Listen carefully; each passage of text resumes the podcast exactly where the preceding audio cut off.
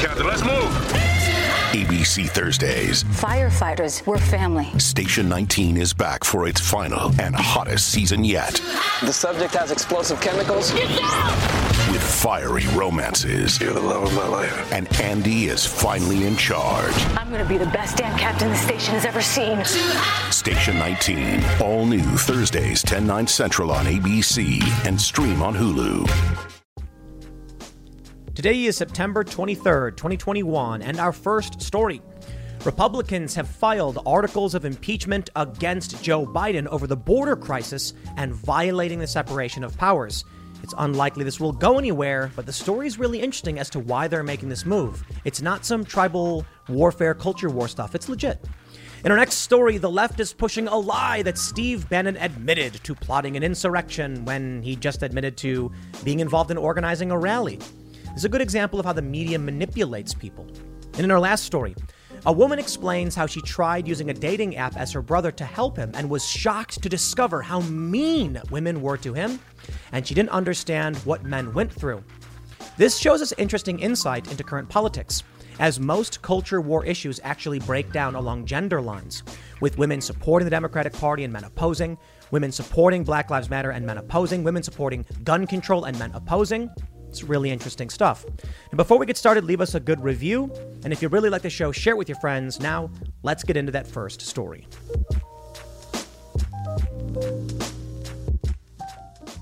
The moment is now, ladies and gentlemen. Republicans are fighting back in force filing articles of impeachment against Joe Biden. And this is the kind of leadership we need to stand up strong and say, when you fail and you let down this country, we will not sit idly by. Okay, I wish. A, handful of Republicans, knowing the impeachment will go literally nowhere, filed an impeachment against Joe Biden. And I'm pretty sure it's like, I think maybe the third or fourth time there has been some attempt at impeaching Joe Biden. Just last month, Marjorie Taylor Greene tried doing it. And it's the same thing we saw with Democrats when Trump got elected. There were a handful of, uh, of Democrats that kept filing articles of impeachment against Trump that didn't go anywhere, that didn't mean anything. And what was the point? Now, I will say there's a big difference. When it came, well, first, both are futile, wasted efforts. I wish I could be as zealous in real life as I was with that opening bit. But the difference is well, there's a real complaint about Joe Biden's handling of Afghanistan, the border crisis, the economy, COVID, et cetera, et cetera. And people are trying to impeach Donald Trump because, like, he was racist or something. And just the, the impeachment filed against Donald Trump was all, every single time, which I think was four times, maybe five, man, maybe even six. It was all bunk. Ukraine Gate was bunk, and actually impeached him for that. Uh, uh, and then, then they had the, the insurrection impeachment, and it's just like all of this is nonsense. Ukraine Gate is debunked. Matt Taibbi, look at his reporting. Don't even take it from me. And and the January 6th was debunked. The FBI said no evidence. So at the very least, I can't say, okay, some Republicans are standing up, but impeachment at this point means nothing. And we can thank the Democrats for that. It basically is them censuring Joe Biden to the extent the Republicans have any ability to wag their finger at Joe Biden. That's it. Now, the southern the southern border is an absolute crisis. That's true. There are things to be said about the Biden administration's failures. Notably, uh, uh the story about the horseback riding Border Patrol agents who were whipping migrants and then they weren't, because it turns out they didn't have whips. And then everyone was like, well, they were lassoing them. And it's like they're just holding the reins of the horse. Well, they're they're hitting people with the reins. They're not even doing that. Their hands aren't even in the right positions. And then the White House comes out and bans the use of horses.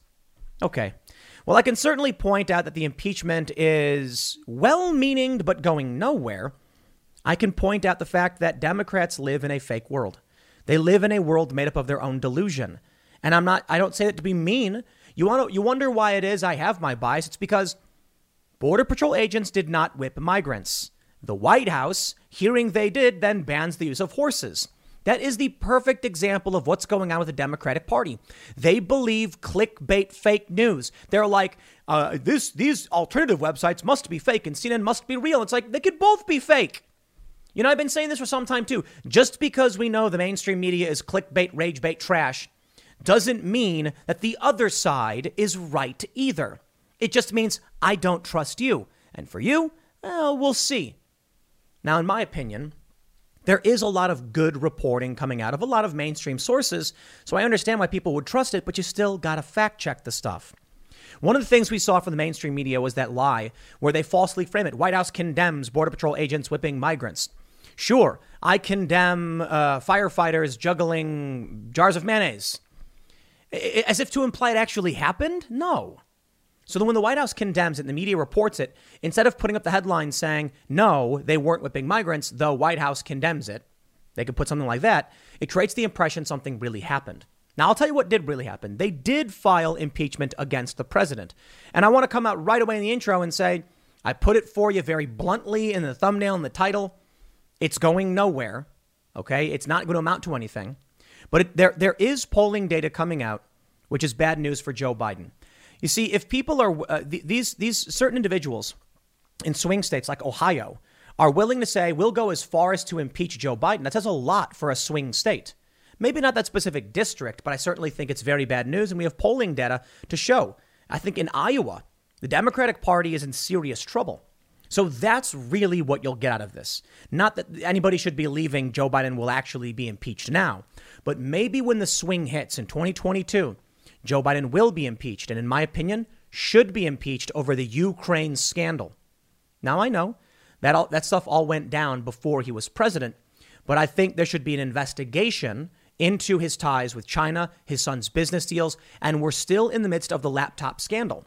But let's read the news and see what's going on with this investigation. Before we get started, head over to timcast.com, become a member, and you'll get access to our wonderful members only section. For now, members uh, will get access to Timcast IRL specific episodes just for members, and we have a few more shows set to launch very soon. We're finishing up the music, and then we're going to have a really awesome mystery show with conversations around tales of intrigue, mystery, true crime, aliens, the paranormal, maybe even Bigfoot once in a while.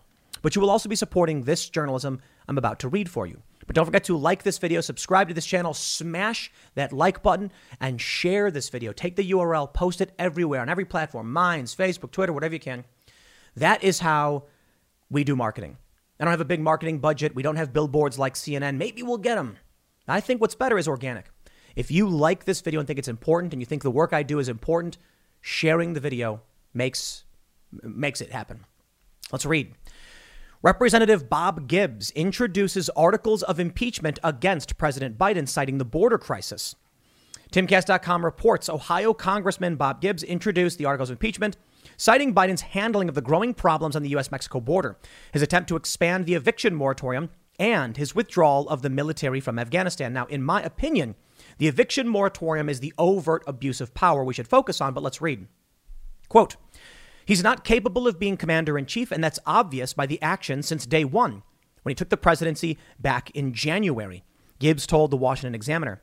Maybe something like this, like this makes the White House think twice before they do some of this nonsense. He added, I take this seriously. I don't think it's haphazard. I'm not trying to get media attention for myself. He's done so much damage to this country in less than nine months, which is really scary. The impeachment resolution was co sponsored by Rep. Andy Biggs of Arizona and Brian Babin and Randy Weber of Texas. this is the second time articles of impeachment have been brought against the current president. Georgia Rep. Marjorie Taylor Greene filed the first resolution on Biden's inauguration day, which is just silly. Look, I, I, guess, I mean, I do think Biden should be impeached because there's a very serious conflict of interest with the things he was doing with his son. And, and we've only just now gotten mainstream corroboration on the Hunter Biden emails. This is during the Biden presidency. There should be an investigation into that. Quote We're calling on the relevant committees, just like you had a prosecutor's office and you suspect there's crimes, we want to start building a case, and there may be a case. Representative Warren Davidson, a Republican from Ohio, told the New York Post. A month before this move, Gibbs sent a letter to his fellow House Republicans asking them to consider impeachment. President Biden continues to disregard his constitutional duties and boundaries, he wrote in August. I believe conducting a sober, evidence based discussion regarding impeachment is warranted. I urge you all to remember our duty to the Constitution and American people to hold this administration accountable. Gibbs opposed both efforts from Democrats to impeach President Donald Trump. And you know what? I agree with that, and I agree with this guy now.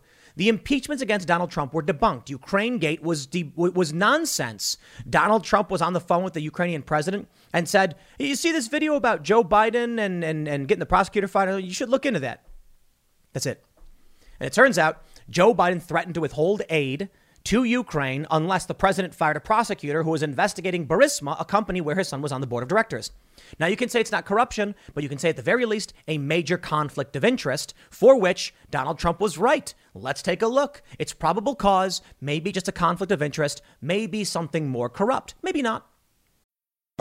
How do you feel great on vacation? Like really good? Easy. You go to Aruba. You'll spend your time relaxing on cool white sand beaches and floating in healing blue water. You'll immerse yourself in natural wonder and find your center on an island where things move at your speed. You won't just feel great, you'll feel relaxed, renewed, and ready for life. That's the Aruba effect. Plan your trip at aruba.com. But Donald Trump was impeached for that? They called it abuse of power. Then they impeached him over January 6. What did we learn? FBI said there was no coordinated plot, didn't happen. The people entered the building, but there was no plan and they had no idea what they were doing. That's from the FBI. And they impeached him for that. Joe Biden has broken the separation of powers three times. The first eviction moratorium, the second, and, and then the Supreme Court said no. And, and, and then he went and just violated uh, uh, the Supreme Court. And uh, so, wow, that's four times actually. Wait a minute. Not to mention the, the, the, the OSHA standards. First, he says, I'm going to implement an eviction moratorium without legislature. Does it. So he bypasses them. The Supreme Court says you can't do this. And then he says, okay, I'll do it again anyway. Once again, bypassing the legislature and the Supreme Court again. And then the eviction, uh, I'm sorry, the, the vaccine mandate bypasses legislation, the, the legislative branch once again. That is overt abuse of power. And the Supreme Court says you're done, you can't do it. And he says, I'll do it anyway. And he's like, yeah, it may be, uh, it not, might be, we think it's legal, we'll see. Overt abuse of power.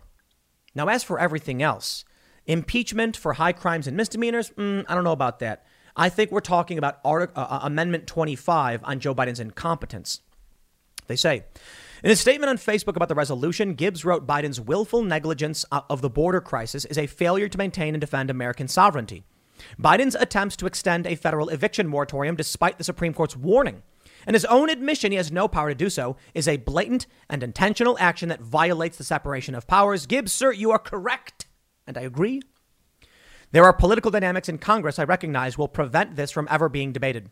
But I could not stand by while President Biden commits what I believe to be flagrant and deliberate violations of his oath of office, Gibbs concluded in his statement. Gibbs represents the 7th Congressional District in north central Ohio. I agree, sir. I really do. Now, the central part of there's two there's two big parts to this. One, the separation of powers. I think that is the principal reason for impeachment. However, a big focus is the failure at the border, and I do think we should point out how far Joe Biden is willing to go. First, I'd like to highlight our good friend Kyle Kulinski. I don't. Uh, I'm not saying it to be overly disparaging. I actually like Kyle. Kyle's a good dude. Kyle tweeted out a series of question marks, confused because Tulsi Gabbard said, "Joe Biden, Kamala Harris." The humanitarian and national security crisis on the southern border is the direct result of your open border policy.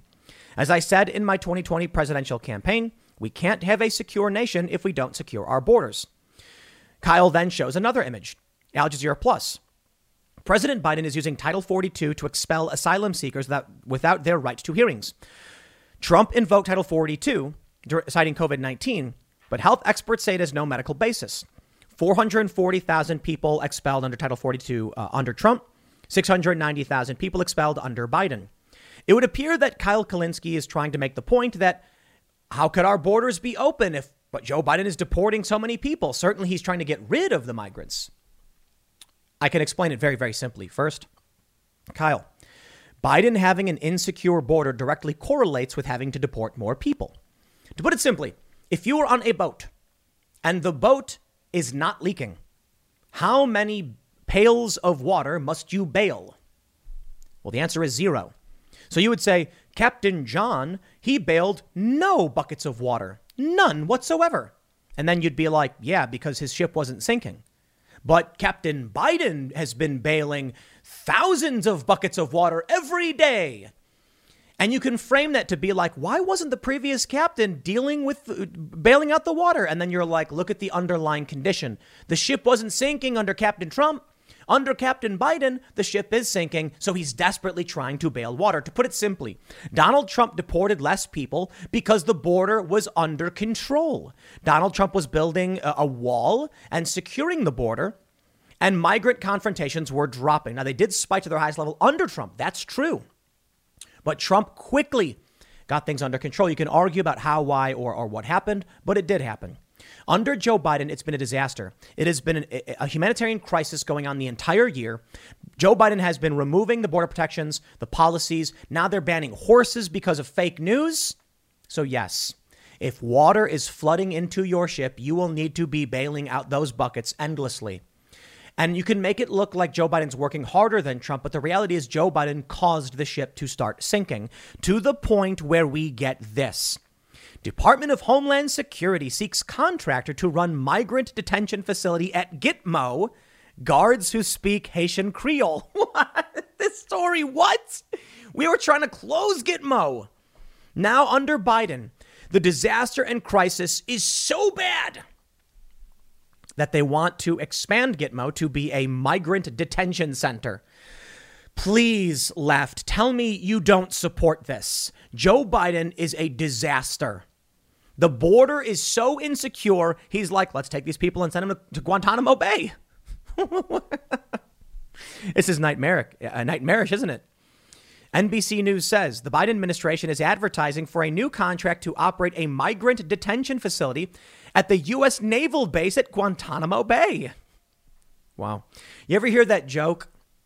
They say, uh, some guy tweeted this Waterboarding in Guantanamo Bay sounds really, really fun until you learn what it actually means. It's like waterboarding. You imagine you're on the beach and you're surfing or something, but it actually means a detention facility offshore where people are tortured. And that's what the Biden administration is going to be doing to these migrants. Now, we do have more information coming out that many of these migrants have Chilean and Brazilian IDs, meaning they came from Brazil and Chile where they lived there long enough to get IDs. So why are they coming to the US border now? Because Joe Biden is sinking America, whether intentionally or due to his incompetence. When he removed the protections that, that Donald Trump put in place to guard our border, notably the Remain in Mexico policy, I believe the courts reinstated this. When Joe Biden said, we're going to do catch and release, we're going to let people come in, they said, hey, now's our chance. I'd rather be in America than Brazil or Chile. That's what they said. And I'll be honest, I'd almost rather be in Brazil, you know, to be not, but you know, like vacation wise, I think America's like pretty rad. Appalachia is beautiful. I prefer the climate. But jokingly, Brazil is awesome, and I'd love to vacation there. I've been to Copacabana, you know, in Rio. I've been to Sao, Sao Paulo. It's amazing. Never been to Chile, but Chile looks rad too. It is confusing to me that someone would leave the beauty and comfort of Brazil as an uh, as a refugee to the United States on this long and dangerous journey. Now I get it. America's great, wealthier. Maybe that's what they're hoping for. But like, Brazil ain't bad. You know, if you fled Haiti to Brazil, you're doing really, really well.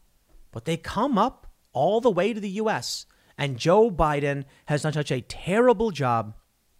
That's this is where we are. So I can respect Gibbs on the impeachment and those who are backing it. Marjorie Taylor Greene, of course, apparently tried to impeach Joe Biden again. And so they said, you know, she filed immediately when, it, when he was inaugurated. Now you then you have in August, and now you have this other impeachment. This is from Forbes, August 20th, 2021. They say, wow. Rep. Marjorie Taylor Greene on Friday introduced three impeachment resolutions against Joe Biden that have little chance of advancing. That's true. The resolutions focus on key areas of criticism levied against Biden by GOP, lawmakers the chaotic U.S. withdrawal from Afghanistan, illegal immigration through the U.S. Mexico border, and the unclear constitutionality of, Borden's, of Biden, Borden, Biden's new eviction moratorium. The resolutions are unlikely to go to a floor vote, much less pass in the Democratic controlled House. Greene, in a statement announcing the resolution, denounced Biden in extreme terms. As with many of Greene's maneuvers, the resolution seemed primarily aimed at boosting her fundraising numbers. That's an opinion. Where's did you put opinion on this?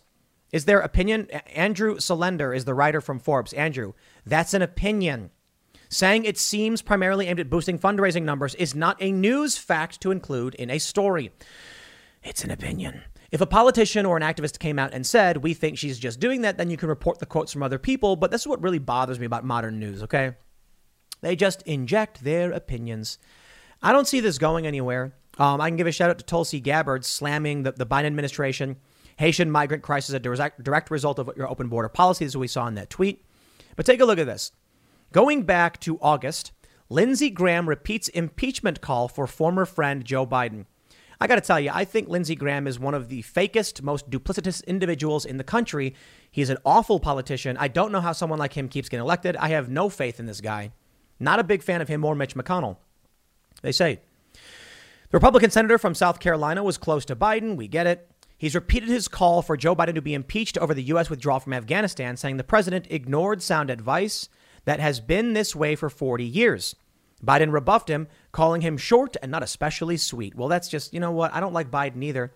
I'll tell you this. Okay, in this in this instance, Graham is correct. Joe Biden should be impeached. Joe Biden is absolutely awful, and I can respect that. But Mitch McConnell comes out September 1st. There isn't going to be an impeachment of Biden. Why did you vote for Mitch McConnell? I know you're coming out and you're saying, dude, what, what was that other lady? Was it McGrath who ran against them? It's been a minute. You're like, am I going to vote for her? No, we're going to vote for the Republican, I guess. Primary this guy. I'll tell you what, if there is no, I voted Republican in 2020, okay? And a straight ticket, by the way. So let me tell the Republican Party this. I do not like you as a, as a party. I do not like most of your members. I like Rand Paul. I like Thomas Massie. Hawley's pretty good because he's addressing social media censorship. And, you know, Ted Cruz is doing all right, but I'm not a big fan of, of, of most of these people. Rand Paul, he's, he's, I think, one of our best politicians in office right now. Far from perfect, mind you. If you want to convince me, an independent who is actually leaning towards the Mises caucus and someone like Dave Smith, if you want to convince me to vote Republican, then you better have a powerful primary of people like McConnell. Now, I don't think McConnell is up for, he's not up for reelection for some time now. I'm just saying, if I look to my district and I see some neocon or establishment shill, somebody who sits back and does nothing, I ain't going to be voting for you.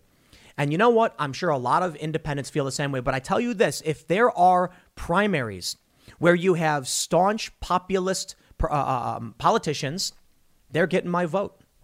I can see myself voting Republican only under that condition. Because if I'm going to empower the Republican Party, which I do not like, it better be because they're going to do something to protect our rights. And they should impeach Joe Biden. I have personally called for Joe Biden to be impeached over his shady dealings and the revelations coming out because of his, his son and the laptop and all of that stuff. I think if the Republicans get into the House, they should impeach him, and especially now over violating the separation of powers. Multiple times. I believe we're at four. But they won't. At least Mitch McConnell won't, and he'll block it. And that says enough. Ladies and gentlemen, Joe Biden has violated the separation of powers on numerous occasions. At the time this statement was made by McConnell that there isn't going to be impeachment of Biden, it shows you how pathetic he is as a man and as a politician. The Democratic Party ripped apart, tore, tore apart the earth, ripped earth from the ground to do everything in their power to destroy Donald Trump.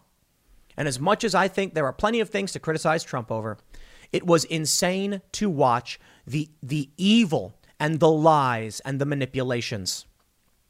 The Republican Party is so pathetic that they won't do anything to stand up for their positions. You want to see me vote for somebody?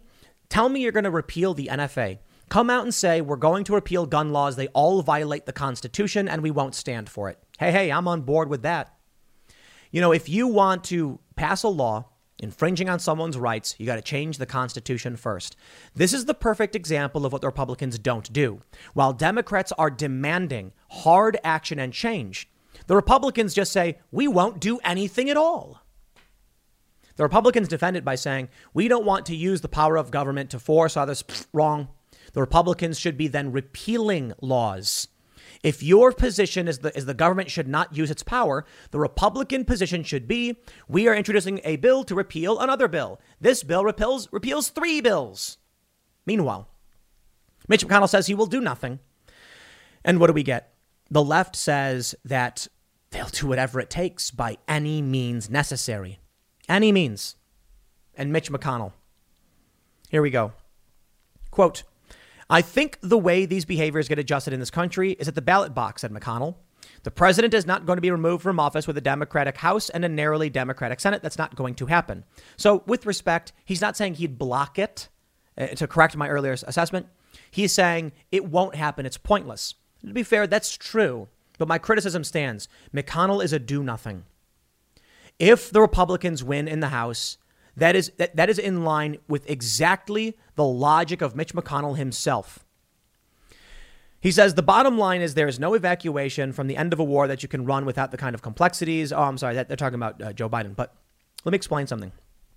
When Mitch McConnell said we will not confirm Garland, that was Obama's last judicial uh, Supreme Court no- uh, nominee. He said it's an election year, it's the last year. We're not going to to uh, uh, have a confirmation hearing for Barack Obama's uh, nomination because you don't control the Senate. So we're going to wait. His logic was if the party in Congress deems it so at odds with the president, they reject him. Okay. So then when Donald Trump won, he said, now the Republican Party controls Congress and the presidency, which is unification. So Donald Trump makes the nomination and the Republicans confirm. If they did hold a hearing for Merrick Garland, the Republicans would have just said no and he would have been denied. So it was a waste of time. Okay. If the Republicans win back the House and the Senate, then Congress, at odds with the president and seeing real concerns, will file impeachment. So, to be fair, McConnell is saying so long as the Democrats are, are running things, there's not going to be an impeachment of Joe Biden, and, he, and he's correct. But my criticism overwhelmingly is that Mitch McConnell is a do nothing. He seems to think that getting judges appointed will do anything, and think just just just realize, my friends, how short sighted that is. A judge will only rule in the direction that culture allows. Not always. But look at Chauvin. Chauvin did not get a fair trial. I don't care if you like the guy or don't like the guy. The judge admitted it. When, when they said we want to change a venue because the people here are biased, the judge said there is no jurisdiction in Minnesota where there could be a trial that wouldn't be biased. So we'll do it here. Now, I'm paraphrasing, but effectively, they admitted there would be no fair trial for Chauvin. If that's the case, the whole trial, all of the charges have been dropped immediately or handed over to the feds, which they're doing anyway. Step into the world of power, loyalty, and luck. I'm going to make him an offer he can't refuse. With family, cannolis, and spins mean everything. Now, you want to get mixed up in the family business? Introducing The Godfather at Chumbacasino.com. Test your luck in the shadowy world of the Godfather slot. Someday, I will call upon you to do a service for me. Play the Godfather, now at Chumbacasino.com. Welcome to the family. VGW Group, no purchase necessary. Void where prohibited by law. See terms and conditions 18 plus. Therein lies the big problem we face in this country. Judges are not going to solve your problem. Mitch McConnell seems to think that's the case. The Republican establishment sits on their hands and is unwilling to fight because they're more concerned about what the New York Times thinks of them than their own constituents. And you know what? I don't completely blame them. Most of their constituents learn about them from the New York Times. So what they need is the New York Times to write some article that says Mitch McConnell is the leader we need. but they're not going to do that. Th- those days have long since passed. I was mentioning on Timcast IRL that watching The Nutty Professor with Eddie Murphy, I think it's from 1996 or something. He's watching uh, TV, and next to his TV is a Rush Limbaugh book. I thought it was really fascinating because, you know, Eddie Murphy's not some right wing dude, and this is a mainstream Hollywood movie. But they thought it made sense to have a Rush Limbaugh book at this college professor's house in a fictional universe. Nowadays, if someone saw that in a mainstream show, they'd be like, you're dog whistling and trying to promote Rush Limbaugh. You see how times have changed. We need a handle on culture. There need, it needs to be considered unacceptable for a judge to, to give an unfair trial knowingly. There needs to be widespread uproar, not violence. I'm saying nonviolent civil disobedience against judges who do these things. Imagine if what happened in Minnesota was 10,000 Republicans sitting in the streets around the courthouse, making it impossible to move forward. The courts would be like, we can't do this. And the judge, seeing the reaction from the people, would have had no choice but to back down. Instead, the left went out and violently rioted. Armed uh, police officers and security guards, uh, some, some uh, uh, police officers with machine guns, had to escort the jury in. That's how insane things are. So you think judges are going to do anything for you? It ain't going to happen.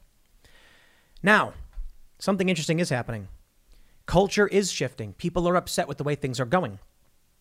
From townhall.com, CNN admits new poll in key battleground state should terrify Joe Biden. They say President Joe Biden has been facing some dismal poll numbers as of late, with some of the latest coming out of Iowa, a key battleground state. According to a Des Moines Register Mediacom Iowa poll released Tuesday, 31% of Iowa adults approve of Biden's job performance, while 62% disapprove. In an analysis of the poll, CNN's Chris Cillizza warned this poll should terrify Democrats ahead of 2022. Also, particularly noteworthy is that former President Donald Trump bested Biden in the poll, as Stephen Gruber Miller mentioned in his poll write up.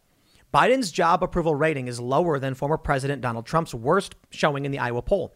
The former Republican president's worst job approval was 35 in December 2017. Other recent presidents' worst Iowa poll was Obama at 36, George W. Bush 25 in September 28, uh, in September 2008. The polls showed a lack of support for the president back in June as well, when over when, when approval 43 uh, when 43% approved and 52% disapproved. Clearly, September's results show a much more stark difference. Again, 31%, lower than Donald Trump. Iowa is a very important state. It's basically like the state. Now, 2022 ain't 2024. We got several years before we get to that election in 2024, and things can change. It is an eternity until then. It is a year until we get to the midterm elections, and that's still an eternity, though things can change. But it's still really good news in that people are starting to reject the failures of Joe Biden, realizing he offers nothing. You know, Donald Trump may have had problems, but do you miss him yet? At least he was entertaining, right?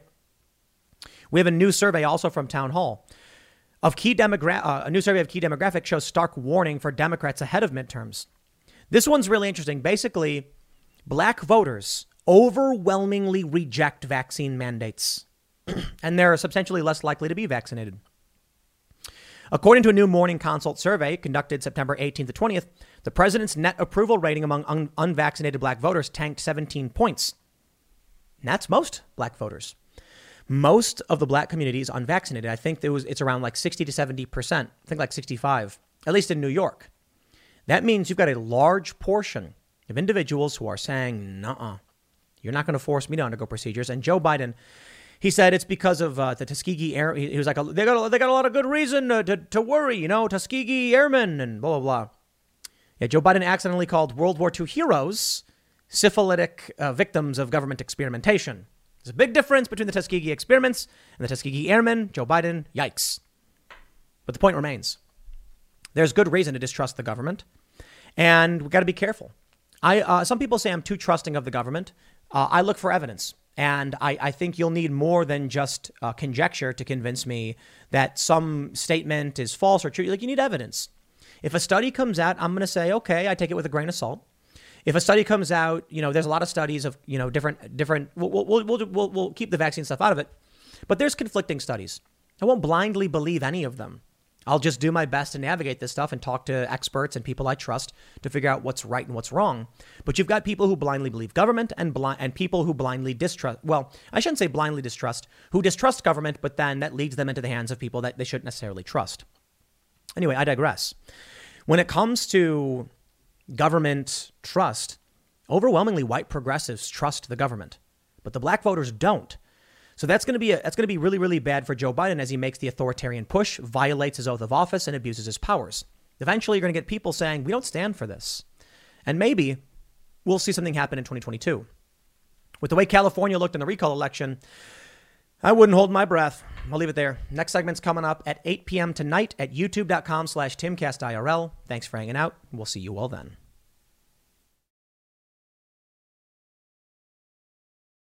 Busted. Steve Bannon admits he helped plot January 6th Trump rally to quote, kill Biden presidency in the crib. Ladies and gentlemen, we got him. Steve Bannon confessed it's all over. The insurrection has been solved. It was him the whole time. And now surely the police will move in to end this reign of terror. The current state of American politics, my friends. The current state of American politics. Steve Bannon, here's the story basically said he helped organize a rally. That's the end of the story. Have a nice day. But what do we get? We are getting wave after wave of, of all of these stories on the mainstream media, like Steve Bannon admits he was involved. They were trying to, you know, kill the pre- Biden presidency in the crib, which is a quote. They're saying that it was clearly seditious conspiracy and that the government must move in and make arrests. And this is how they keep people in the cult.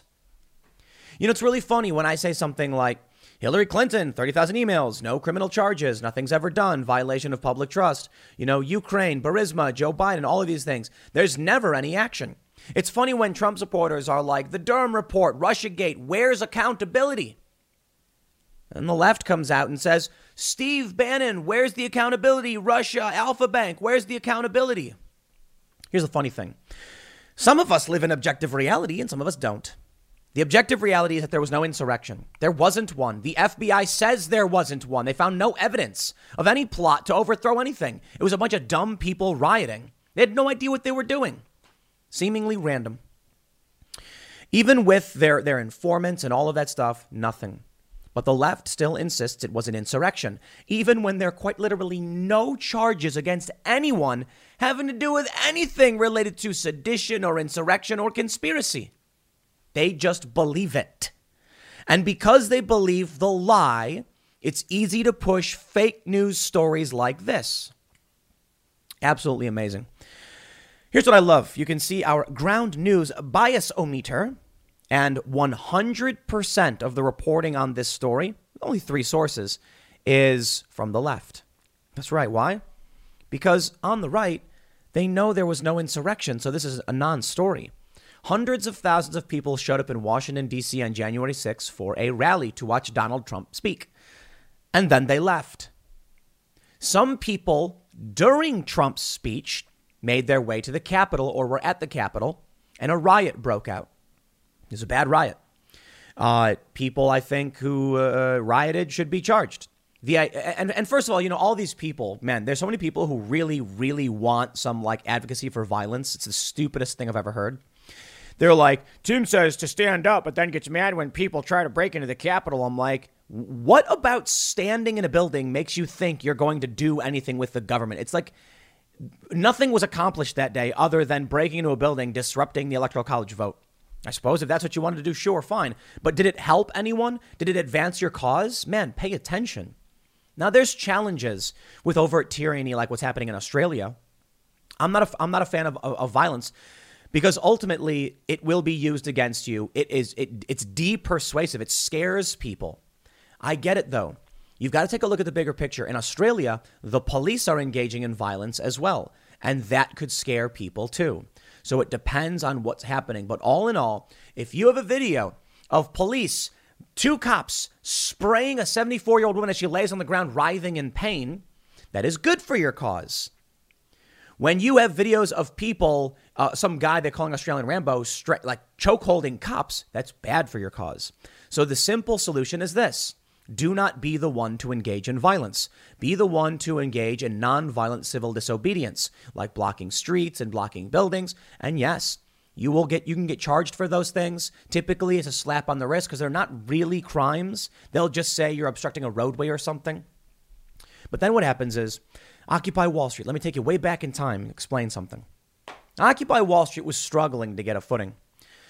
The first weekend, I suppose, there was a decent amount of people there. I wasn't there immediately for that, but I was there in the first week, I think day three, which was like, it was like a Monday maybe. And there was like 17 people in the park.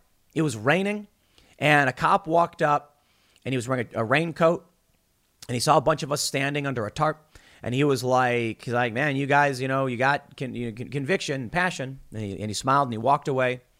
No, nobody, nobody was there. Now, the next weekend, a lot of people showed up. I believe it was several hundred, maybe a thousand, because, you know, people come out on the weekends, right? This time they wanted to march through New York. A man named Anthony Bologna walked up to four women who were not in the protest group, who were standing on the side. They were, they, they were activists, but they were standing on the sidewalk, and he pepper sprayed them. And at the time, my understanding, it was the fastest viral video on the internet. For it was it was over a million views in less than one day. At the time, we had not seen anything like this back in 2011. M- maybe, but I'm pretty sure it was the first time we saw that kind of explosive growth in a single day. And uh, I actually actually know the people who uploaded that video. 1.2 million views or whatever within a day. And it was just four women standing on the sidewalk saying, like, what are you doing? And then he just sprays them all in the face and starts screaming and they fall to the ground. That created Occupy Wall Street. Four young women upset over police arrests of activists getting needless, like brutalized for no reason. You see, and that's why I tell people, yo, violence doesn't work. Maybe before the internet era when you wanted to take control of a building because controlling the building meant that you had governmental power for some reason. In today's day and age, we're, we're, we're mostly digitized. Our, our lines of communication cannot be broken so easily. Standing in a building doesn't do anything, and hurting people is just wrong anyway. True of the police. So when you have video of cops brutalizing people, those people gain public support and their cause moves farther. As for what happened with Black Lives Matter, everything spiraled out of control. That being said, they're, they're claiming Biden had something to do with the violence, which he did not. Here's the story. Let, let, let me show you what they're saying because you're going to get, get a kick out of it. Raw Story says, busted. Steve Bannon admits he helped plot January 6th Trump rally. Yeah, and? They say conservative broadcaster Steve Bannon admitted on Wednesday that he had plotted with President Trump to kill the Biden presidency in the crib ahead of the Jan 6 attack on the U.S. Capitol. Isn't it amazing how they lie? So if you live in the cult, let me, let me just, okay, no seditious conspiracy charges emerge in U.S. Capitol riots. FBI finds no evidence that January 6 was an organized plot to overturn the presidential election. Now that we've established those things, for those of you who might be a leftist who find your way to this video, can I just tell you, please, there was no insurrection. The FBI says no seditious conspiracy. No one's been charged with insurrection. It was a bunch of idiots rioting and trying to break into the Capitol and ultimately accomplished nothing and then left. And, and most of the people are seen walking around. Not, they're walking past, they're walking through the, with, through the velvet ropes, not messing things up. Police opening the doors and letting them in. Sorry, not an insurrection. FBI find no, finds no evidence of a conspiracy or plot. H- how much more do you need? Then you read this. Let this please be a wake up call to the fact that this is a lie. Here's how they play it Steve Bannon did help organize a rally. According to these, this statement, that's basically what he was talking about. The rally had several hundred thousand people. 99% of those people left. That's it. Trump was still speaking when the rioters went to the Capitol. Okay? So when Steve Bannon says he helped organize a rally, yeah, it was getting a bunch of people to wave little American flags and listen to Trump speak. That's it.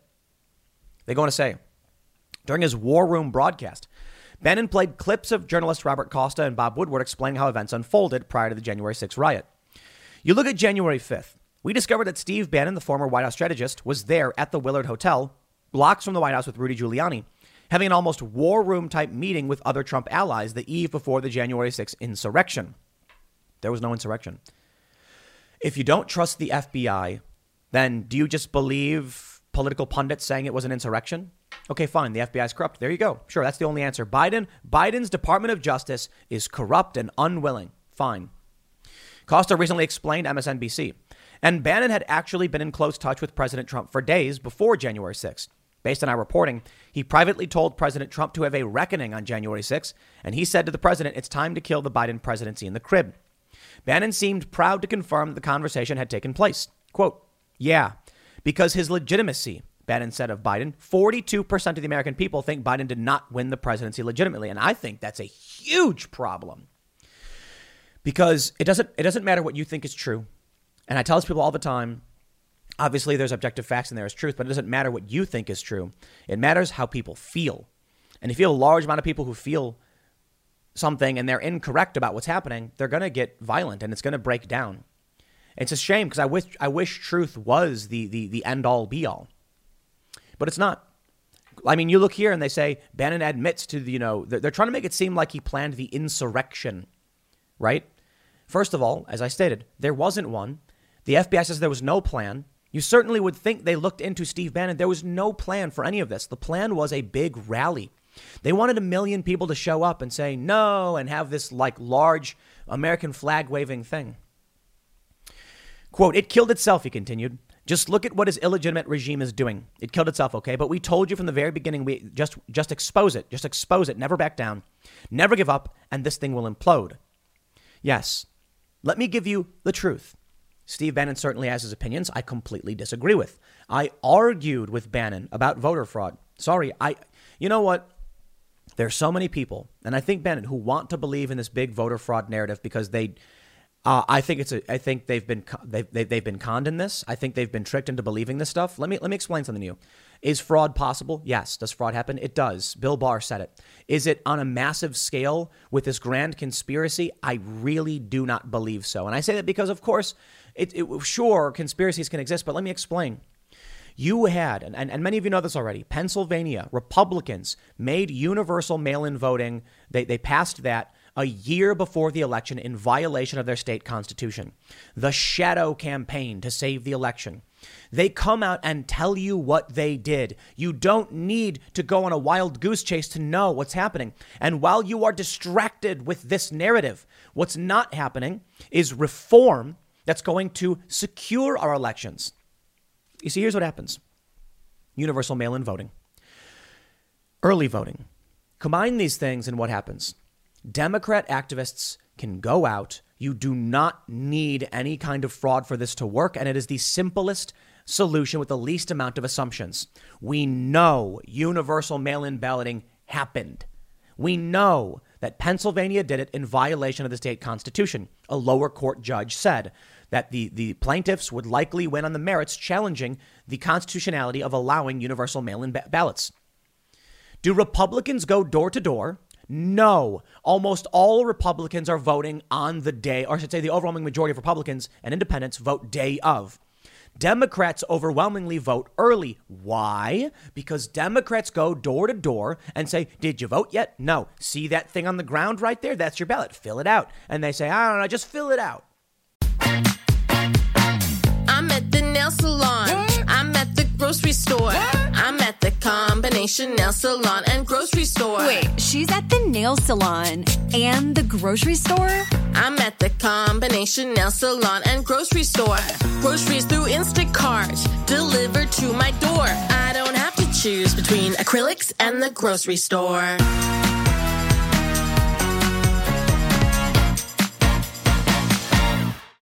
Put it right back in the mailbox, mailman will come and take it. Republicans aren't doing that. So when you see that Democratic votes are overwhelmingly mail in, sure, you can make assumptions about fraud and harvesting and all that stuff, and there's probably some of that there. We did see a guy arrested on forgery charges having 300 recall ballots, but 300 is not enough individually. Now, perhaps you can argue, oh, but there's probably tons of it. Great, there's no evidence. Okay, there's evidence of individual instances. There was evidence in North Jersey, and I respect all of that. I think it all should be sh- should be shot down and should be investigated. But I tell you right now, the only thing you need to worry about is mail-in voting has given Democrats the ability to go out and tell people, vote, do this, do that, get the job done. Now, if you still believe beyond that, that there's widespread fraud or whatever, okay, I, I don't think you need to even consider that. Why? Because if the issue is that Democrats are using mail in voting to advantage themselves because in, po- in, in, dense population areas, you can hit more homes than in conservative rural areas. That, to me, is the greatest reason why we should not have it. You should have to go and vote in person. You see, in Republican areas, if you're going to go door to door, the houses are far away, especially in very rural areas. It's very difficult for someone to go door to door.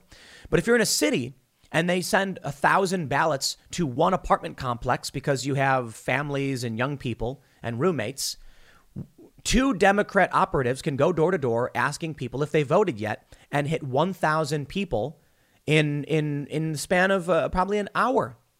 Knock on the door. Hey, we're with, you know, uh, get, gettovote.org or whatever. Did you uh, fill out your ballot? It's right there. They just delivered them. You got it? That's great. You can fill it out right now. All you got to do is give it to your mailman, and that will dramatically increase the amount of ballots they get. By all means, do your audits investigate the stuff. But I think the priority should be on reform, saying no to universal mail in voting because it is too insecure and advantages Democrats based on structure of urban, uh, of cities and population density. And that should not be a good reason. Now, we can counter that and say Democrats can say, well, then our local polling stations are too crowded. Simple. Have another polling station or add more polls to, to you know, more, more voting booths. That being said, let's read Laurence Tribe says it'd be hard to justify DOJ inaction. In the face of this rapidly mounting evidence of a criminal conspiracy to commit sedition against the U.S. government and to give aid and comfort to an insurrection. Ah, Laurence Tribe. It's amazing that this guy is, he's like a, a law professor or whatever, and he has no idea what's going on in the world. There was no conspiracy, there was no sedition. Steve Bannon is not talking about storming into the Capitol, he's talking about a rally. And this is the narrative they push. Here you go. Sarah Kendzior says, thread from February. Don't act like the Bannon coup plotting is some revelation. We knew about it in real time. Ask why the DOJ and Congress refused to hold him accountable. We did. Good, good, good investigative journalism, Sarah. We, we, we, we did. We did ask why they're not holding him accountable. And it's really simple. FBI finds no evidence that January 6th was an organized plot to overturn presidential election. No seditious conspiracy charges emerge in US Capitol riot cases. What more do these people want? Russia Gate was bunk. The, the, the Ukraine Gate was bunk. The insurrection narrative is a lie. It was dumb people rioting. And you know what? They're being arrested and they're being charged, and the charges are very insane, in my opinion. I mean, what they did was bad. It's the Capitol. We shouldn't tolerate it. But the reaction is just absolutely absurd. So here we go.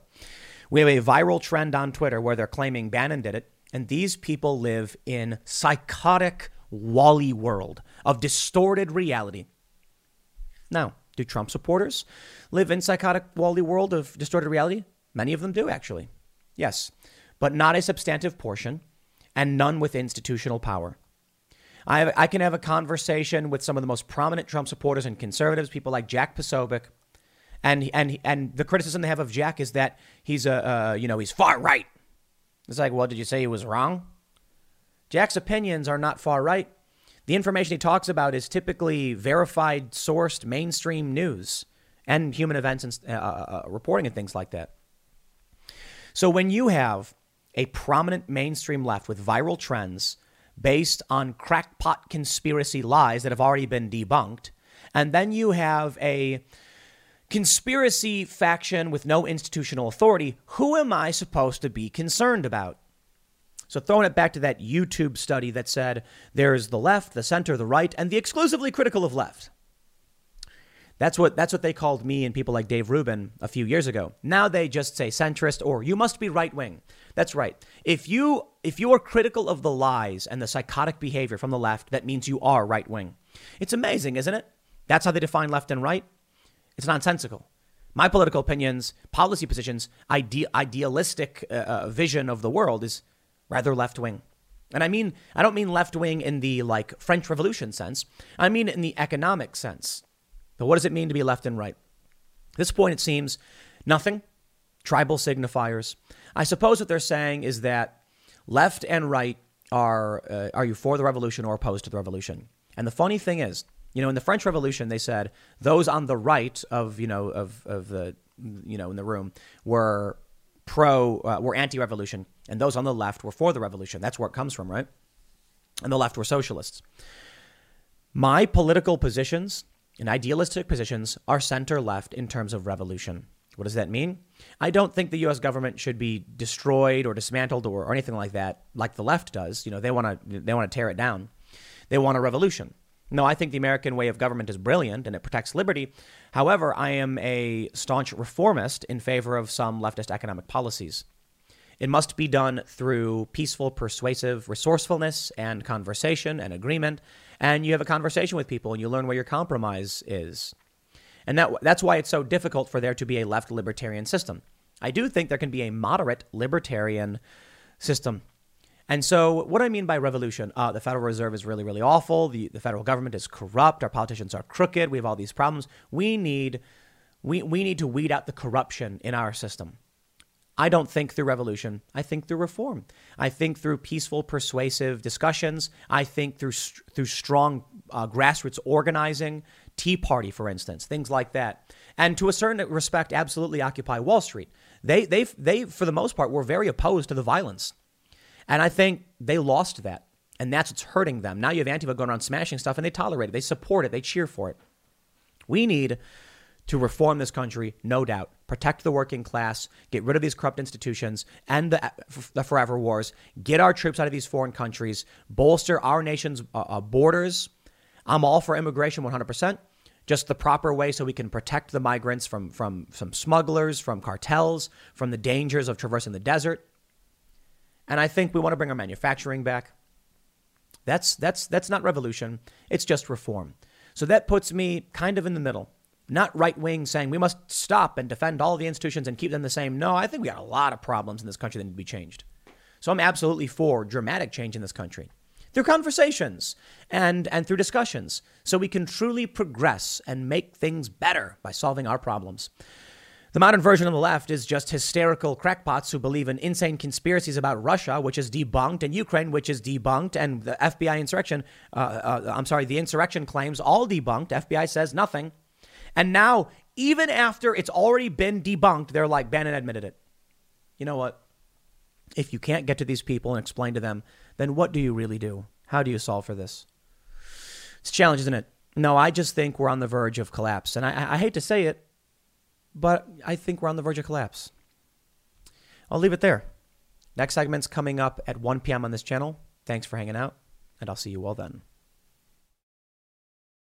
In a thread on Reddit, a woman who is 33 years old describes how she tried to help her 31 year old brother with dating apps. Ultimately, it seems that the post she made was removed. I'm not sure if she chose to delete it. And to be completely honest, I'm not sure it's entirely real. Someone could have made up this story. Some guy could have been angry and said, Oh, men have it so hard. But the story is interesting. Assuming it's true on its face, it does line up with a lot of the experiences of men. And you end up seeing a story about a woman who did not realize just how brutal it is in the dating scene for men. Long story short, you know, the post got removed, but we do have it. I want to read it for you because there may be a lot of uh, men who get a chuckle out of this. There may be a lot of men who are interested to see how a woman responds to a guy who is seemingly attractive who just can't get dates because the dating system is broken. But there's a bigger picture at play. Why is it that millennial women favor Democrats 70 to 23? Overwhelmingly, millennial women are Democrats. Why is it that when I go through every single poll related to like economics and pop and culture war issues, men and women are mirror images of each other. I mean, take a look at this gun control. Women support it, men oppose it. Black Lives Matter. Women support it, men oppose it. And I think this dating post gives us tremendous insight into politics in this country. Something interesting we see. To put it simply, women have it substantially easier than men in many respects. Not all respects, but many. Much less likely to end their own lives, much less likely to end up homeless, much easier to get stable entry level positions, much easier to find a partner. Now, what this means, we're seeing a dramatic change in the way our society functions, particularly with online dating, and it's just one component of the evolution of American and global culture. But I think what we're seeing is, you know, call it some kind of behavioral sink. I think this may be, well, I'll put it this way if we do not rectify this problem described by this woman somehow, I think we're on the verge of collapse. Men and women are, are functioning as rival political classes at this point. And I think the only reason you see a shift left, leftward is because men are divided among those who are like, I am a strong, independent man and will not change my opinions for anybody. And the guys who are like, just tell me what you want to say, dear. I would like to do anything to get laid. And that's a lot of guys. Women can just apparently show up. And uh, there's a lot of interesting things here to go through. Notably, that modern women, this is a story we covered a long time ago, but I want to I want to show you this in the context of modern politics. Women are struggling to find men who make as much money as they do. This will get worse. And as it does, we can see that women are upset about it. Y'all ain't going to be happy. Men and women, neither are going to be happy. Now, let me read you this post. I, 33F, helped my brother, 31M, with dating apps now I'm depressed. Throwaway account. I have too many friends on my original account. The woman writes I decided to help my brother with old apps, online dating apps. He had been struggling with dating for three years and parents are concerned about his mental health. So I invited him to stay with me for a couple of weeks and told him that I would help fix his dating app profiles, as I was certain he was doing something wrong. He half heartedly agreed and brought a second phone that I could use. He is six feet, 165 pounds, and has moderately good looks. He has a stable job, which makes him good money. I set up his account on Tinder and Bumble and completed his profile, description, etc. on his second phone. I also swiped and initially, initially chatted with women who matched with the profile. My aim was to show him how to talk to women to keep them interested in him because his main complaint was that they never respond. I thought of sending the first few messages and then letting him con- continue the conversation. It has been two weeks now.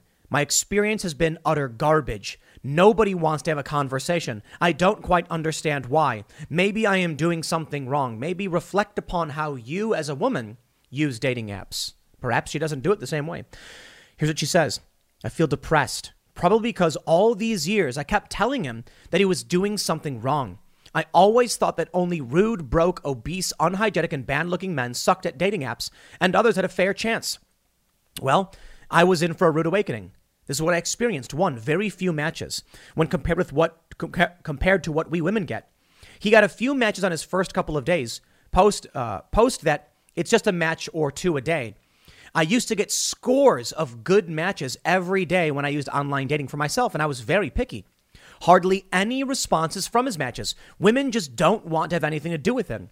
This was perhaps what affected me the most. I watched in despair as matches just kept expiring.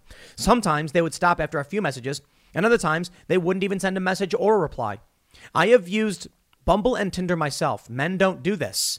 90% of men respond to the first message. This is worse than getting a dick pic, which has happened to me a few times. At least the person on the other side wants you, even if it's just for sex. Imagine being ignored like a piece of trash. That's what it felt like. 90% of the matches never initiated the conversation or responded to the first message. How is he supposed to get a date when there are no responses from the other side? Three, very poor quality matches. Most women who matched this profile were nowhere close to his educational qualifications or salary range. In fact, there wasn't even a single match who initiated a conversation that I would say matched his salary and education level. I never had this problem on online dating apps. There were loads of men who were either equal or better than me in salary and education.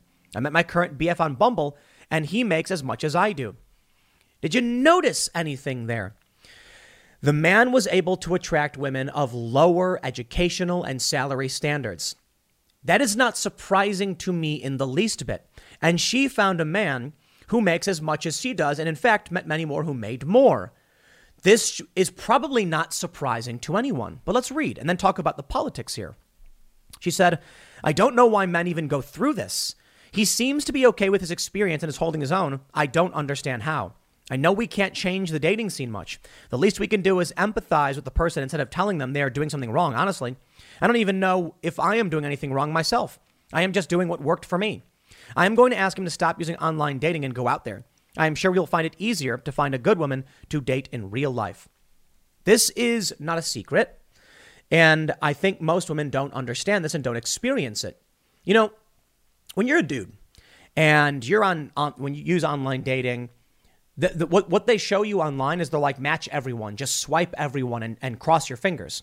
The data out of OKCupid's hilarious. Men will respond to women on an av- on, a, on a natural bell curve scale of attractive, attractiveness. Meaning, when you ask men about a, a random selection of women, when when they say uh, uh, someone is attractive or unattractive, there is an average. The majority of men will say this woman is average, and then there is a very high end of women who are somewhat attractive. For women, it's inverted. Women don't respond to like 85% of men deeming them unattractive. That's right. The dating app data shows us that women view the overwhelming majority of men as unattractive and only respond to the top tier, but that makes sense. You look at the animal kingdom, and what do we get? With chimps, with chickens, it doesn't matter. There is one strong male who dominates and then breeds with the women. Makes sense. The strong must survive. For a society like ours, where we are socially developed and have morals and ethics, this seems to not make sense to us, but surprise, surprise, here we go. When this woman experienced the male dating experience, she was shocked and depressed by it. So let's take a look at politics.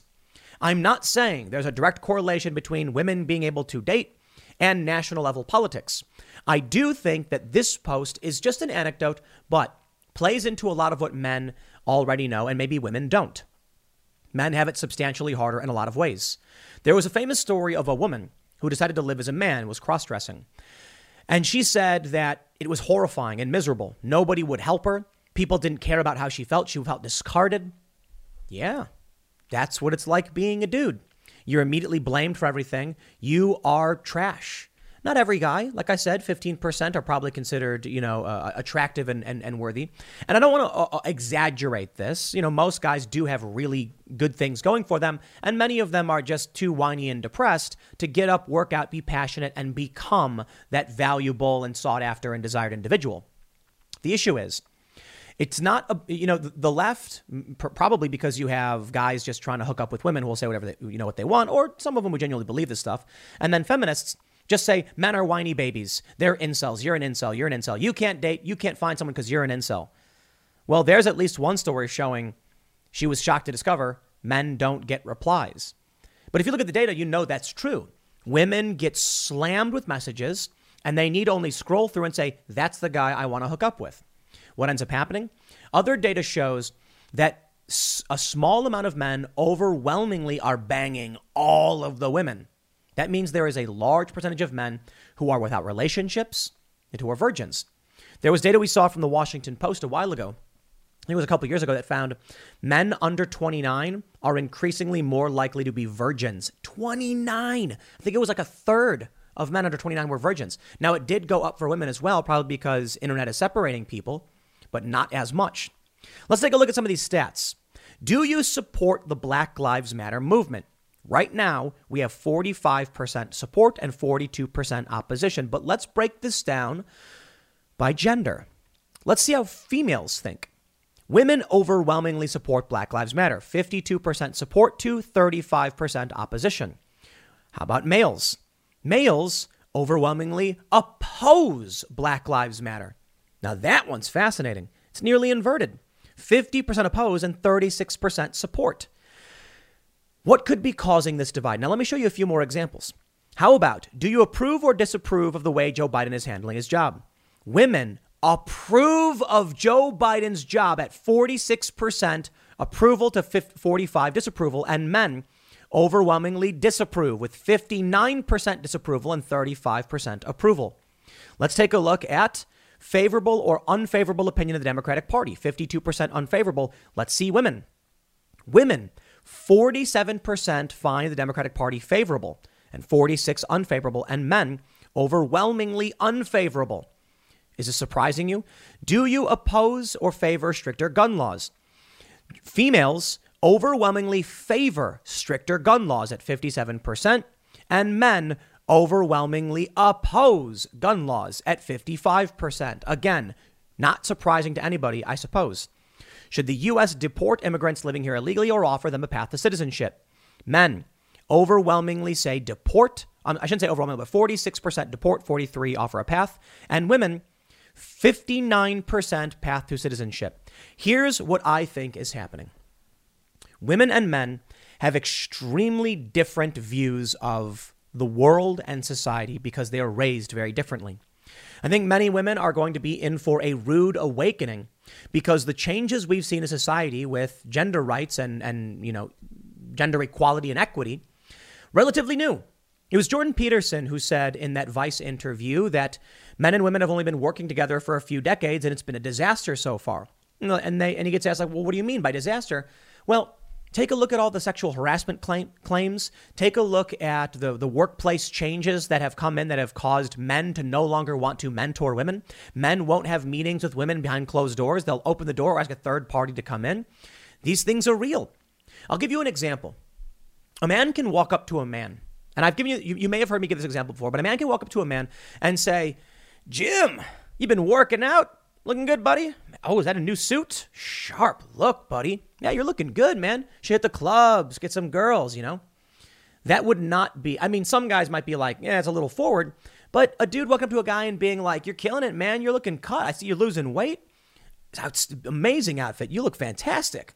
Why don't you go hit the clubs, man? See what the girls got to say. Now think about a, a guy going up to a woman and saying that. Woo, girl, wow, you've been working out? You're looking great. That outfit, mm, you should go hit up the clubs. I bet the guys would be all over you? They're going to be like, what? Not acceptable. So we say there's gender equity and equality, but there's clearly a big difference. Now, in those circumstances, maybe they're just hyperbolic exaggera- they're exaggerations or caricatures of real world events, but you get the point. There are circumstances where a guy can't even touch a woman. A guy can walk up to a guy and put his hand on his shoulder and say, You nailed that Henderson account, man. We're excited for this. You can't do that to a woman. She could complain about harassment. So ultimately, in the end, maybe everyone just starts treating each other the same and everyone stays away from each other. But as for right now, think about what that means. Women can say, Don't come anywhere near me, don't talk about me, and don't touch me. And the guy will do it. A guy just assumes because he's not treated as well, it will happen. And I mean, honestly, if a guy commented on my life, I wouldn't care. I, I think I think about it this way. You know, when men are growing up, they they have very little value. Young men have no value. They they're not strong. They're not large. They're not fully grown. They can't protect many people. They are not particularly uh, wise, perhaps smart, but around men's 30s is when they're at their strongest, that they're most developed, their highest status, and now they have real value on an, uh, thinking thinking of it like evolutionary biology and psychology.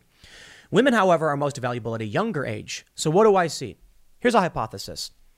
I have seen this growing up, and I'm sure many of you, uh, many other men have seen this, and I'm sure many women have seen this. Young men will be assumed to be at fault. They'll be uh, treated as though they're not as valuable young women are overly protected to a detriment. And many women complain about this. They're treated, you know, there's the song by No Doubt, I'm just a girl, oh, little old me. That's right. They're overprotected. I'm not saying women have a perfect or great uh, uh, life. Everyone's got their challenges. But I'm saying society says drop everything and protect the women and the children, and the men can go off and die in war. These things don't just exist in these very obvious tropes of war and emergencies and sinking ships. They exist everywhere. Women are more likely to get entry level positions. Go to uh, fast food restaurants, go to an ice cream shop, go to any small business. You're more likely to see a woman as a clerk. You're more likely to see a woman doing the entry level job. That doesn't mean women should be relegated to those positions and they shouldn't be CEOs. You are more likely to see males as CEOs. But what does that mean? Well, in my experience, when I was 21, I was trying to find a job. I lived in Wrigleyville in Chicago, which is where Wrigley Field is. Nobody would hire me. Oh, they were all hiring. They said, but we're not hiring men. This is the service industry. We don't hire men. They're like, unless you have, you're like a certified bartender, you can maybe get the bartender spot, but we already have two bartenders. We don't need you. Plus, we have a bunch, we would rather have a female bartender anyway. Okay, round two. Name something that's not boring. A laundry? Ooh, a book club computer solitaire, huh? Ah, oh, sorry, we were looking for Chumba Casino. That's right. ChumbaCasino.com has over 100 casino style games. Join today and play for free for your chance to redeem some serious prizes. ChumbaCasino.com. No purchase necessary. Full prohibited by law. 18 plus terms and conditions apply. See website for details. I got lucky. Some guy took pity on me and said, You can clean up the trash and we'll see what we can do for you. Not that I'm complaining about it, that's just the way things are. But think about what kind of person that develops you into. For somebody who, uh, myself, homeless, trying to figure out how to survive when no one was willing to support me, I became fiercely independent. Well, what about your average woman? And this is not every woman, it's not every man. But if your average woman is overly protected, not going to end up homeless because someone will give them a place to live, or because they can easily go online and find a man who will give them some kind of support, or a sugar daddy, which is also common, women are much less likely to need to fight to survive in the way a man would. Which means women are like, what's the what's the problem? I should just get what I want. I've always gotten things that I've wanted, relative to a man being like, I expect nothing because nothing was ever given to me. I am not saying every single man. I am not saying a, a, a, large quantity, even. I'm just saying there is slightly more. It is a tendency in this direction. And I think this is why you see these very obvious politics. Why is it that women are more likely to want to give a path to citizenship to immigrants? Because they have not had to scrounge on the ground outside for pennies to try and find an oatmeal cream pie so they wouldn't so they would at least have something to eat. I've been there. I've, I've had days where I'm like, I have no food. I won't be eating. So what do I do? Look on the ground, walking down the street until I found 25 cents so I could buy an oatmeal cream pie. And so I don't expect anybody to do anything for me because they never did. Women probably don't feel the same way because people have. And I'm not saying every single woman. Of course, there's lots of homeless women. But men are five times more likely to be homeless. Homeless. Homeless. Homeless. Take that into consideration when you look at the differences in politics. And that being said, take a look at this, this the statement I showed from the woman who's like, "Is this what men are going through?" Imagine if every woman experienced a week as a man, and imagine if every man experienced a week as a woman. I think women have also unique problems and challenges. I do think there is differences in the desires of men and women based on biology, and I think that's in well, I would say indisputable, but we live in crazy times. To, to give you a point, men don't have periods. So men clearly have some biological difference that's going to affect their goals, their desires, and what they do. Um, they, they I, guess men do have some kind of three day, you know, thing or whatever, but it's like not relevant to what we're talking about for the most part. Like, for the most part, you know, women have a very different biology and biological drives and hormones, which lead them to want to do different things. And that could be why, at least to a certain degree, women are more likely to do social jobs and men, men are more likely to do STEM jobs. And we can try and you know change that and encourage people to do other things, but you know people have their in, their their desires, their instincts. I do think we're overwhelmingly a social species, which means that supersedes a lot of this. But long story short, you can see from the story that the woman doesn't really understand what it's like to be a man. But I do believe that men, to a certain extent, understand women more. What I mean by that is, I think guys know that dudes are skeevy. I think guys know that dudes are abusive. And that's why even men are more likely to believe a woman when a woman makes an accusation. And that's why you get men who agree with these women on a lot of these issues, and why men will say, you know, will will will ultimately support or protect. Men understand there are challenges. The problem is the women don't seem to have the same view. They don't seem to understand how hard it can be for guys. When you take a look at the average intelligence, you can see that women are more likely to have average intelligence and men are more likely to be stupid, but also there is a higher percentage of male geniuses. It's called the greater male variability hypothesis. Don't know if it's a fact or an established theory, it's just data they show. That means the average woman who is average can get by, but there is a large quantity of men who are below average, more so than women, and they struggle. And then you have very, very successful men. So what do you see? Women will be more likely to get entry level jobs and mid level jobs. CEOs will be more likely to be men. And then you have the below average men disproportionately living in squalor and harsher conditions, becoming uh, aggravated, and women not understanding what it's like for men. Now, truth be told, this story about a guy who's six feet tall and moderately good, moderately good looking, having no success, that's right. Even if he's in the 80th percentile of attractive men, he ain't in the 85, he ain't in the 90, and he's not going to get that response. A small amount of women, I'm sorry, I'm sorry, most the large, the, most women are in relation uh, are are sleeping with a very small amount of men. And I got to say, for dudes who are confident in shape, charismatic, and sure of themselves, all of this feminism stuff and everything has been a boon to to them. To a successful, charismatic, well-off individual male, he's got his pick of the litter. That 5 10% of men at the top can have all of the women at once. Meanwhile, women can't get a guy to commit for obvious reasons. If they're not going to lower their standards, then you've got a guy who's like, lady, I got options and I don't need you. And then you'll see like Leonardo DiCaprio.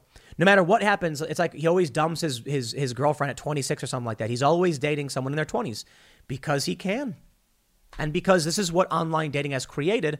And yes, feminism. When women w- would get married at a young age, you'd have young men and women, and, and this is what uh, is in, uh, culturally enforced monogamy. Not that women are forced to do it, but that when, when it was expected of people to get married right away, women who are younger and you know in their prime would find men who are just before their prime, marry them, and then have a man who grows into his position. And it wasn't perfect. There's a lot of divorce. But that seemed to help protect women. Now, women are struggling to get dudes to commit because men don't have to. And I'm not saying the majority of women, I'm not saying it's a widespread thing. I'm saying there are these circumstances arising out of the fact that a small percentage of men can go online and have whoever they want. And then there's a whole bunch of guys who can't get anything. Certainly, if if the population is like 51% female and 49% male, you'd think it would mostly be one for one. The women and the men would pair up. That's not what's happening. Most women are going for a small percentage of men. So there's no pairing. At the very least, the men are being cheated on. How does this manifest? Women are struggling to find men who make as much money as they do. Yeah, is that a surprise? You've got the cream of the crop, the best of the best, the guys, going for young women. They mention this in the story that women who are in their 30s, they're making good money. They're you know, 38 year old up, uh, uh, Upper East Sider stresses. She's not looking for anything outrageous, safety and security as far as finance goes, but she's still coming up on empty dates. Just because the men she goes out, goes out with don't feel the innate push to, su- to succeed that she does. I think for, for years, they've always just taken their role in society for granted. And I think they're just getting lazy culturally. Isn't that really funny? It's kind of like a weird inversion. But let me say this they mentioned another woman who's 32. You want to know why a 30 year old woman who makes 50K can't find a man who makes 50K? A 30 year old man who makes $50,000 a year is probably dating a 24 year old who's making 15 bucks an hour at Starbucks as she just got out of college. Here's a guy who's older than her, more established, better connections, more experience in a car, and he can take her, you know, to a fun on a fun trip. Um, a woman who's in her 30s is going to try and go for um, is going to have to go for a guy a guy her age is going to be like I want to date down. Men always want to date down. I'm not saying it's right. I'm just saying that's what happens.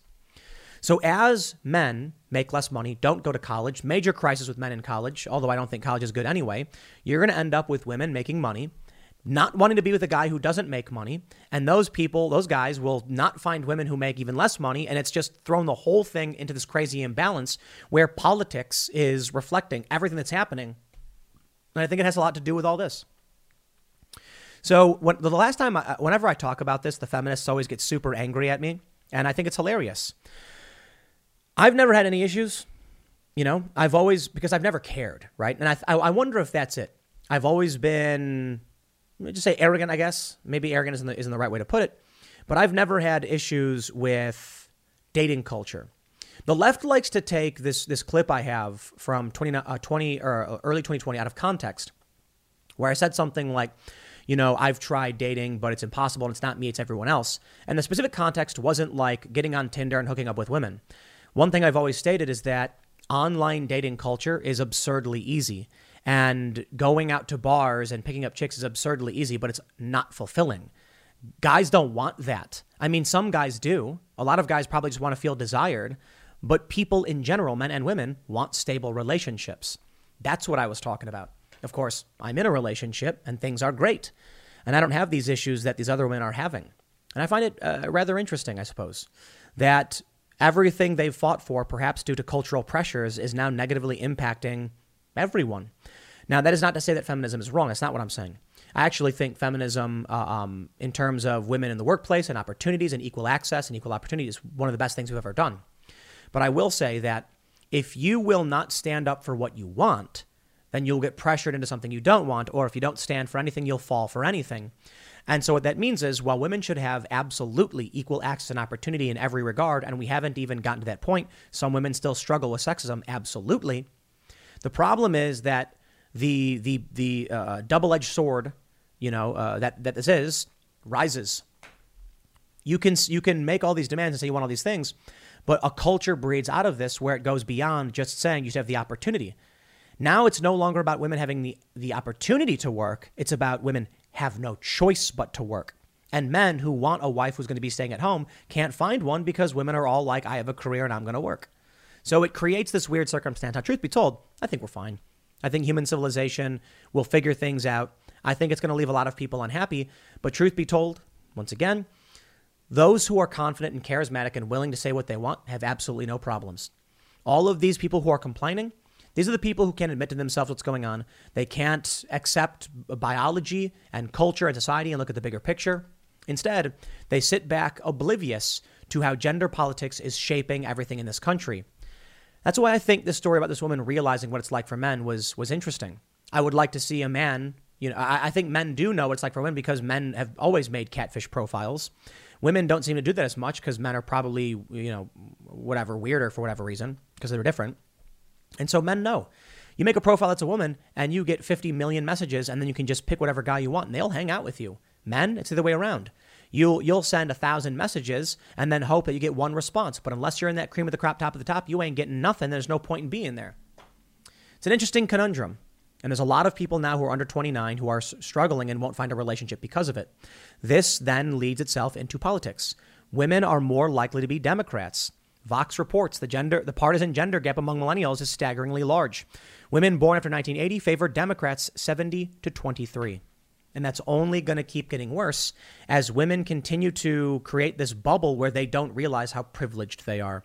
And you know what? They'll get mad at videos like this and say, We're not privileged. Men are privileged. Boys will be boys, blah, blah, blah. Oh, okay. Men are more likely to be in prison, more likely to be homeless. Men are, are less likely to go to college. Men are less likely to get entry level jobs. And some men, 500, are more likely to be billionaires. Like I care about that. The cream of the crop, the top, the top. I care about everybody. So, everybody has their issues. Something to consider. Next segment's coming up at 4 p.m. over at youtube.com slash timcast. Thanks for hanging out, and I will see you all then.